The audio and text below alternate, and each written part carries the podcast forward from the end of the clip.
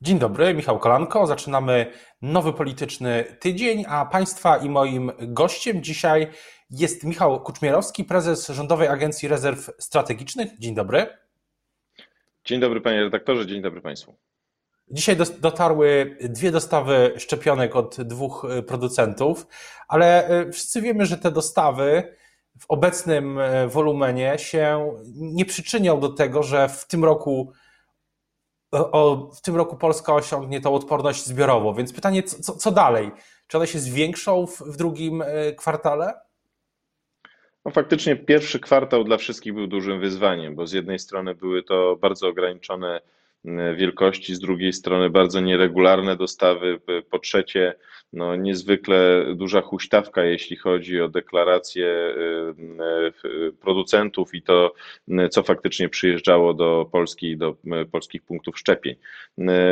Nie, nie jest pocieszające to, że wszyscy w Europie mieli tak samo, bo akurat nie cieszymy się tym, że, że wszystkich nas dotknęły takie duże wyzwania. Natomiast kolejny kwartał zapowiada się o wiele bardziej intensywnie. To jest Y, wzrost tych y, dostaw, które, które mieliśmy w pierwszym kwartale. Jeszcze dokładnie nie wiemy o ile, bo każdy producent też po tych potknięciach z pierwszego kwartału no bardzo ostrożnie kalkuluje i czeka chyba do ostatniej chwili na podanie właśnie tych wielkości. Natomiast no, zakładamy, że w najbliższych dniach powinno to się wszystko wyjaśnić i wtedy będziemy mogli podać ten plan szczepień na kolejne miesiące. Kwiecień to jest ten, to jest ten okres, kiedy zaczną się właśnie zapisy na kolejne terminy. Wierzymy, że będzie to zdecydowanie więcej e, e, osób do zaszczepienia niż e, dotychczas. Ale jest jakiś chociaż wstępny szacunek, jak o ile więcej tych dawek z różnych producentów będzie w tym drugim kwartale, bo no od tego zależy to na przykład, czy spełni się ten cel, o którym mówił niedawno minister Niedzielski, że osiągniemy tą, e, że wszyscy Polacy będą mogli się zaszczepić do, do wakacji. Bez jakiegoś przełomu nie będzie tego. Nie jest to nierealne, ale proszę wybaczyć, ja o wielkościach i e, tutaj planach chciałbym rozmawiać wtedy, kiedy one będą potwierdzone. W pierwszym kwartale mieliśmy wiele scenariuszy. E, te scenariusze były i bardzo takie oszczędne, e, takie mocno stąpające po ziemi i bardziej optymistyczne. Niestety realizowały się raczej te bliżej ziemi niż marzeń i optymizmu. W związku z tym ciężko jest tak E, odpowiedzialnie potwierdzić, że e, drugi kwartał będzie zdecydowanie lepszy. Natomiast e, ta poprawa jest zawarta zarówno w tych pierwszych harmonogramach, które otrzymujemy właśnie od producentów i w umowach, i w tych rozmowach takich już roboczych, więc myślę, że ten optymizm nie powinien nas opuszczać, ale o liczbach powiem dopiero w momencie, kiedy będą potwierdzone. Proszę wybaczyć, ale to myślę, będzie dla wszystkich bardziej, bardziej odpowiedzialny. Ale jak Pan wspomniał, ten cel zarysowany przez ministra Niedzielskiego nie jest nierealny. Tak jest, y, jesteśmy na niego przygotowani. Y, y, wydaje się, że wydaje się, że powinno być to do zrobienia. Co do, co do samych szczepionek, to myślę, że oczywiste jest to, że też wpływ na ten harmonogram ma to ma kwalifikacja kolejnych szczepionek. Czy, czy jest jakiś sygnał, czy rząd, na, czy na posiedzeniach tego zespołu kryzysowego, który zbiera się już chyba ponad rok, codziennie, jak rozumiem, jest jakaś, jakiś sygnał, kiedy kolejne szczepionki Europejska Agencja Leków będzie dopuszczała na, na rynek, zwłaszcza chodzi o tą jednodawkową szczepionkę Johnson Johnson. Czy, czy, czy już jest jakiś sygnał? Tak, to jest bardzo, bardzo ważny dla nas moment, ponieważ będziemy właśnie mogli realnie przyspieszyć te szczepienia właśnie dodatkowymi e, e, szczepionkami od nowego producenta, zwłaszcza, że e, ta jednodawkowa szczepionka wszędzie na świecie również budzi wiele tu pozytywnych emocji. Natomiast wiemy na dzisiaj, że, że decyzja powinna być w najbliższym czasie. Myślę, że dzielą nas od niej dni, natomiast czekamy tutaj na te potwierdzone, na te potwierdzone właśnie od producenta harmonogramy dostaw. Na tę chwilę wygląda to również bardzo pozytywnie. Uważam, że uważam, że jeżeli spełni się to, co jest deklarowane, no to będziemy mogli mówić o, o konkretnym przyspieszeniu. Co do tych innych producentów, to też e, niedawno pojawił się wątek dotyczący szczepionek z Chin i z Rosji. E, prezydent Duda rozmawiał z prezydentem Xi Jinpingiem o właśnie o prezydentem Chin o szczepionkach z Chin, natomiast Michał Dworczyk, minister, szef kancelarii premiera, mówił o tym, że nie, nie, rząd nie spodziewa się, żeby, żeby kupować szczepionkę w Rosji. To jest jakiś polityczny motyw w tym geopolityczny, że nie chcemy rosyjskiej szczepionki, a możemy chcieć chińską? Znaczy, generalnie szczepionki, podobnie jak rok temu, środki ochrony osobistej są pewnego rodzaju narzędziem polityki międzynarodowej. I y, z naszej perspektywy y, dzisiaj, y, no, proszę wybaczyć takie spłycenie, ale przyjęcie do Polski dostosowania kolejnej szczepionki właśnie spoza tej listy zaadresowanej przez EME to jest trochę skórka za wyprawkę, dlatego że będziemy musieli przeprowadzić całą procedurę e, tutaj przyjęcia tej szczepionki w Polsce. Musielibyśmy również e, wyjaśnić opinii publicznej, dlaczego decydujemy się na taki ruch, omijając właśnie tą Europejską e, Agencję do Spraw Leków, a jednocześnie to trzeba o tym pamiętać, że wolumeny, które są proponowane przez Chiny i, i Rosję, o tym się głośno nie mówi, to nie są wyjątkowe ilości dostaw. Chiny nie, nie tak dawno E, zrobiły wielką akcję e, obdarowywania szczepionkami. E, oczywiście w tych relacjach międzynarodowych to obdarowywanie ma zawsze ten swój rachunek z dwóch stron, natomiast to przeprowadziły akcję obdarowywania, gdzie państwa obdarowane dostały po kilkadziesiąt tysięcy szczepionek. To nie są wielkości, które mogłyby w jakikolwiek sposób nam przyspieszyć tak, tutaj tą akcję szczepień. Ale niektóre, niektóre kraje europejskie, Unii Europejskiej, e, w tym sojusznik, e, jak rozumiem, jeden z najważniejszych sojuszników e, Polski, czyli Węgry w Unii Europejskiej, mm, no, decydował, zdecydował się na taki krok.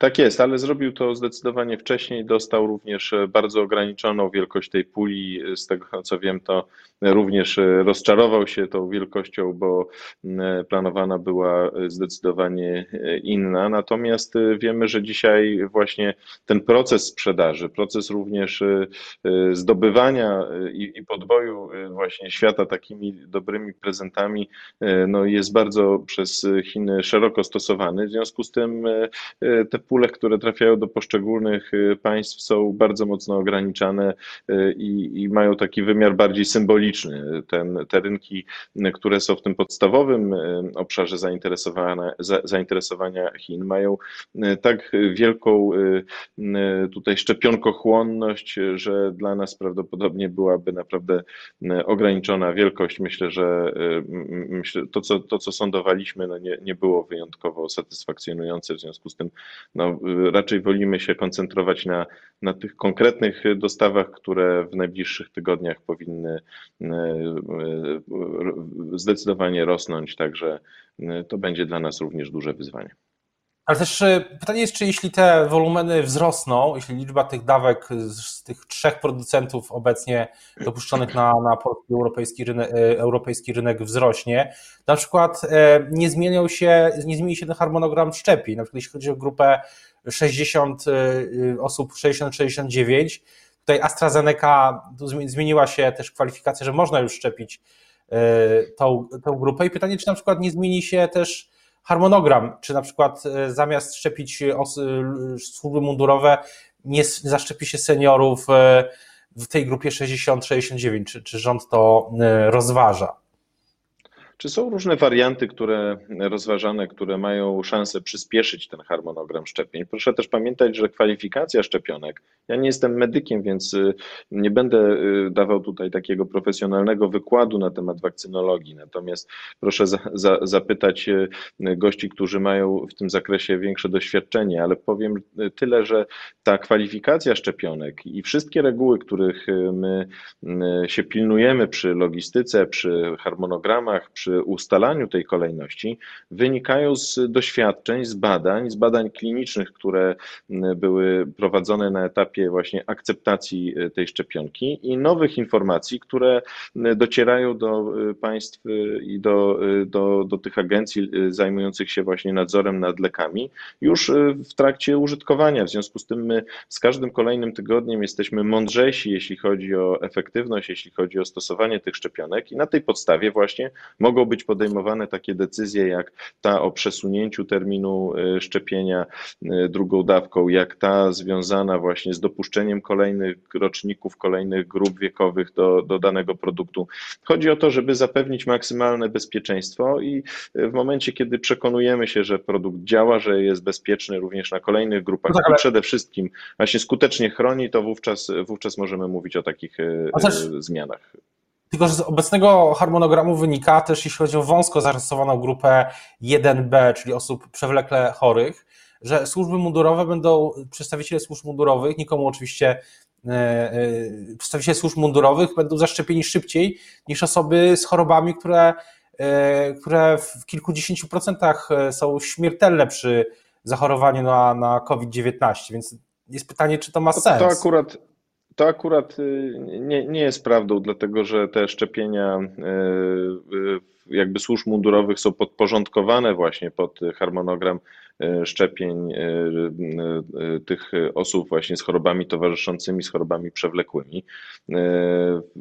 Pod, pod tym względem również one nie konkurują, ponieważ w tej chwili szczepienia osób właśnie przewlekle chorych z chorobami towarzyszącymi są planowane tymi preparatami opartymi o mRNA, czyli Pfizer i Moderna, natomiast służby mundurowe są zaplanowane do szczepień AstraZeneca. Stąd wzięła się, wzięło się to zamieszanie właśnie, które y, jest nam zarzucane z dopuszczeniem nauczycieli. No proszę pamiętać, że nauczyciele zostali dopuszczeni w momencie, kiedy AstraZeneca na podstawie tych dokumentów, które y, zostały przedstawione, no została dopuszczona do niższej grupy wiekowej oraz y, właśnie nie uwzględniała tych osób z chorobami. W momencie, kiedy i, i, i osób właśnie z innych grup, jakby również tutaj tych, tych priorytetowych. W związku z tym, że że te informacje jakby pojawiały się nowe i inne państwa właśnie na przykład zaczęły stosować i nie miały z tym problemów do szczepień e, choćby e, grupy zero i okazało się, że AstraZeneca równie skutecznie zabezpiecza właśnie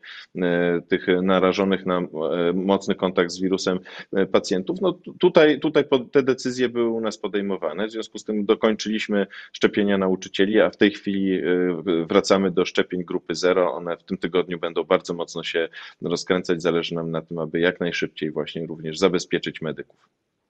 A czy, czy myśli Pan, że ta grupa 1P może być jeszcze poszerzona?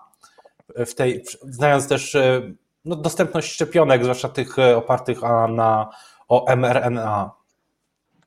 No, z, tego, co, z tego co wiem, to y, staraliśmy się y, y, w taki sposób budować te grupy, żeby również nie było problemu, z którym spotkaliśmy się na początku, czyli żeby nie były zbyt liczne, żeby nie okazywało się, że mamy zbyt dużo grup, które równolegle w miarę zaczynamy szczepić i żadnej nie kończymy. Chodzi o to, żeby pewne etapy finalizować. Być może i raczej ten nie spodziewałbym się powiększenia tej grupy, chyba że tutaj decyzję podejmie Rada Medyczna, bo, bo to ona w tym zakresie y, ma, ma największe kompetencje. Natomiast y, y, spodziewałbym się tego, że jeżeli będzie większa dostępność szczepionki, to być może w ogóle zrezygnujemy z grup, ponieważ będzie, będzie kalendarz, który, który pozwoli nam na sprawne zarządzanie właśnie tym harmonogramem i sprawne wyszczepienie. Kończąc ten wątek, jest tak, że w ciągu najbliższych tygodni E, będzie to deklaracja dni, będzie to deklaracja producentów na, na nowy kwartał i wtedy rząd podejmie decyzje, o których Pan mówił wcześniej, czyli na przykład znaczne poszerzenie, czy rezygnacja z grup i nowy, nowy harmonogram. Tak, to, tak ten kalendarz wygląda? Kalendarz wygląda tak, że faktycznie w ciągu najbliższych dni spodziewamy się potwierdzonych harmonogramów dostaw, potwierdzonych tych planów konkretnych paczek, które będą przyjeżdżały do, do Polski. W momencie, kiedy otrzymamy już takie naprawdę mocne gwarancje, ogłosimy, jak wygląda harmonogram szczepień na kolejne miesiące. Zakładamy, że będzie to, będzie to zdecydowany wzrost na tę chwilę i, i, i wygląda to dość optymistycznie. Natomiast, y, y, natomiast no, y, razem z kolejnym kwartałem zmieni się też kilka rzeczy, jeśli chodzi o system zarządzania właśnie tymi rejestracjami, jeśli chodzi o system zamawiania. Wyciągnęliśmy wnioski z tych problemów, które, które miały również miejsce w logistyce, właśnie w związku z tymi ograniczonymi dostawami. Poprawiliśmy właśnie tutaj komfort osób pacjentów zapisujących się i punktów szczepień. Także to wszystko zakomunikujemy w najbliższych y, y, y, dniach, być może tygodniach, na pewno tak, żebyśmy zdążyli z otwarciem na kolejny kwartał. I system rejestracji też, jak rozumiem, ulegnie modyfikacji. To, to o czym e, przez ten internetowy i inne, przez inne kanały. Tak, tak to pana, tak pan zrozumiałem. Nie do końca to się, to się sprawdziło, to będzie, to będzie jakby jakby kontynuowane, rozwijane, natomiast y, widać było, że zainteresowanie zarówno tymi kanałami elektronicznymi, y, ale także właśnie tym, tym te, i telefonicznie, i w punktach szczepień.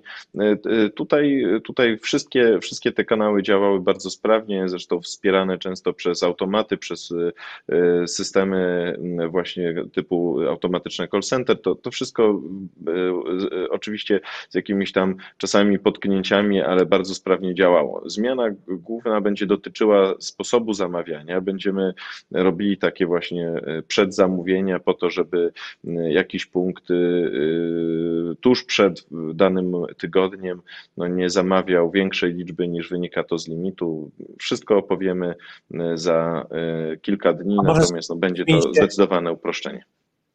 Czyli może zmienić się to też, e, te 30 dawek na punkt, to też może ulec zmianie? Będzie jakiś dynamiczny system, o którym też mówią e, niektórzy eksperci. Tak jest. No, zresztą my dzisiaj e, e, robiliśmy i, i wcześniej przed właśnie tą, e, tym pierwszym kwartałem i teraz jakby zrobiliśmy powtórkę, sprawdziliśmy jakie są oczekiwane i, i możliwe te wolumeny szczepień w poszczególnych punktach. Jeżeli będziemy mieli większą dostępność szczepionek, absolutnie normalne będzie to, że punkty również będą miały większe limity szczepionek do zamawiania, będą się musiały trochę jednak trzymać tych deklaracji bo też nie możemy być zaskakiwani, musimy to ułożyć jakby w harmonogramie dostaw, natomiast y, y, będziemy chcieli jak najbardziej wyjść na, naprzeciw właśnie punktom szczepień, no bo mm, zależy nam na tym, żeby te szczepienia były realizowane właśnie y, płynnie, sprawnie i, i jak najbardziej chcemy usprawniać pracę tym, którzy są na pierwszej linii frontu, czyli właśnie temu personelowi szczepiącemu.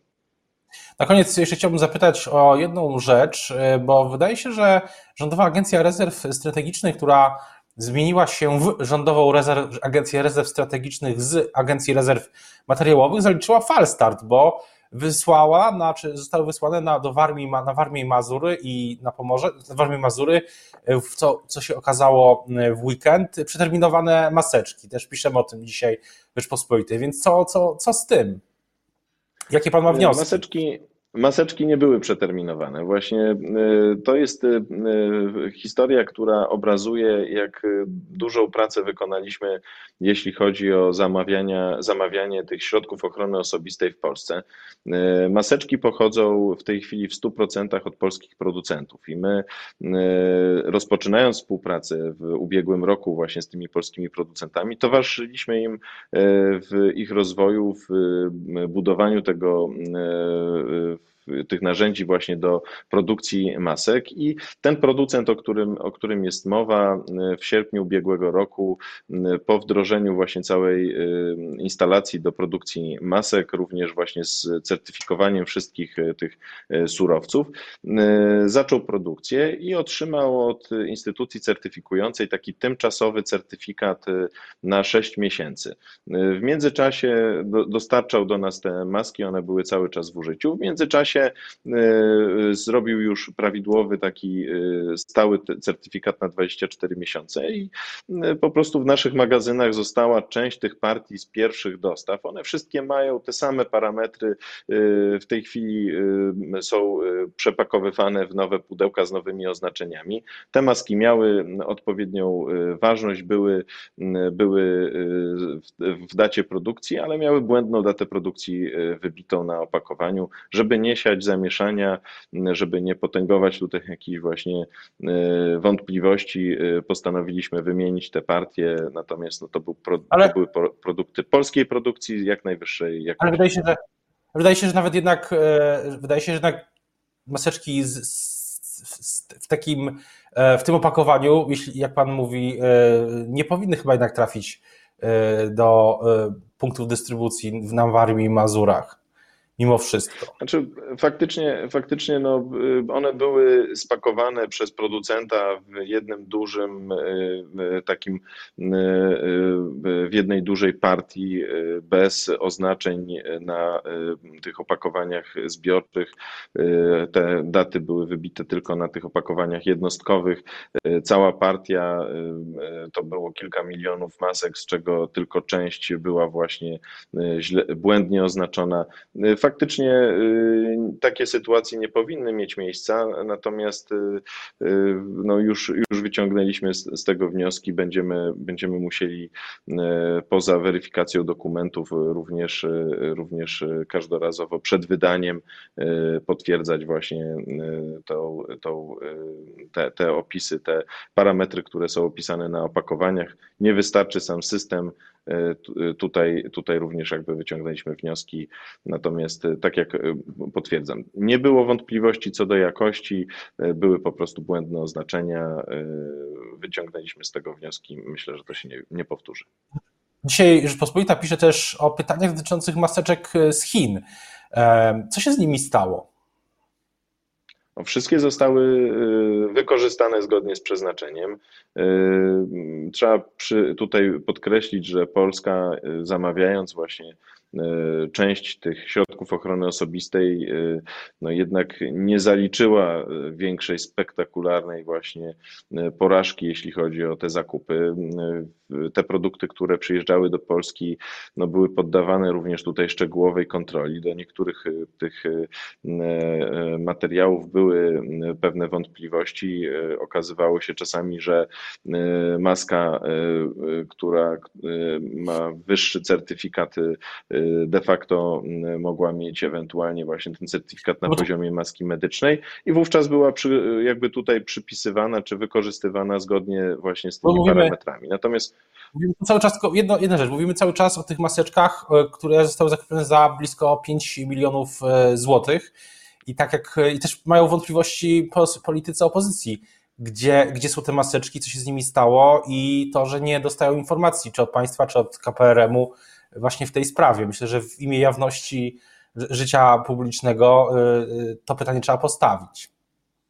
Znaczy, tu akurat y, nie do końca jest to prawda, bo wszystkie, y, a właściwie nie jest w ogóle to prawdą, ponieważ wszystkie odpowiedzi na interpelacje, na kontrole poselskie, na y, wszystkie tutaj zapytania, które do nas przychodzą, wysyłamy regularnie. Ja akurat nie przypominam sobie w ostatnich tygodniach czy nawet miesiącach pytania o maski. Ostatnio takim dużym tematem to właśnie tutaj podnoszonym przez posłów opozycji to, było, to były właśnie pytania o respiratory i e, kwestie tam szpitali tymczasowych, to, to, były, to były tematy numer jeden. Maseczki akurat nikt nie pytał nie ostatnio, ale chętnie odpowiemy, jeżeli są takie wątpliwości, ale wszystkie zostały wykorzystane zgodnie z przeznaczeniem.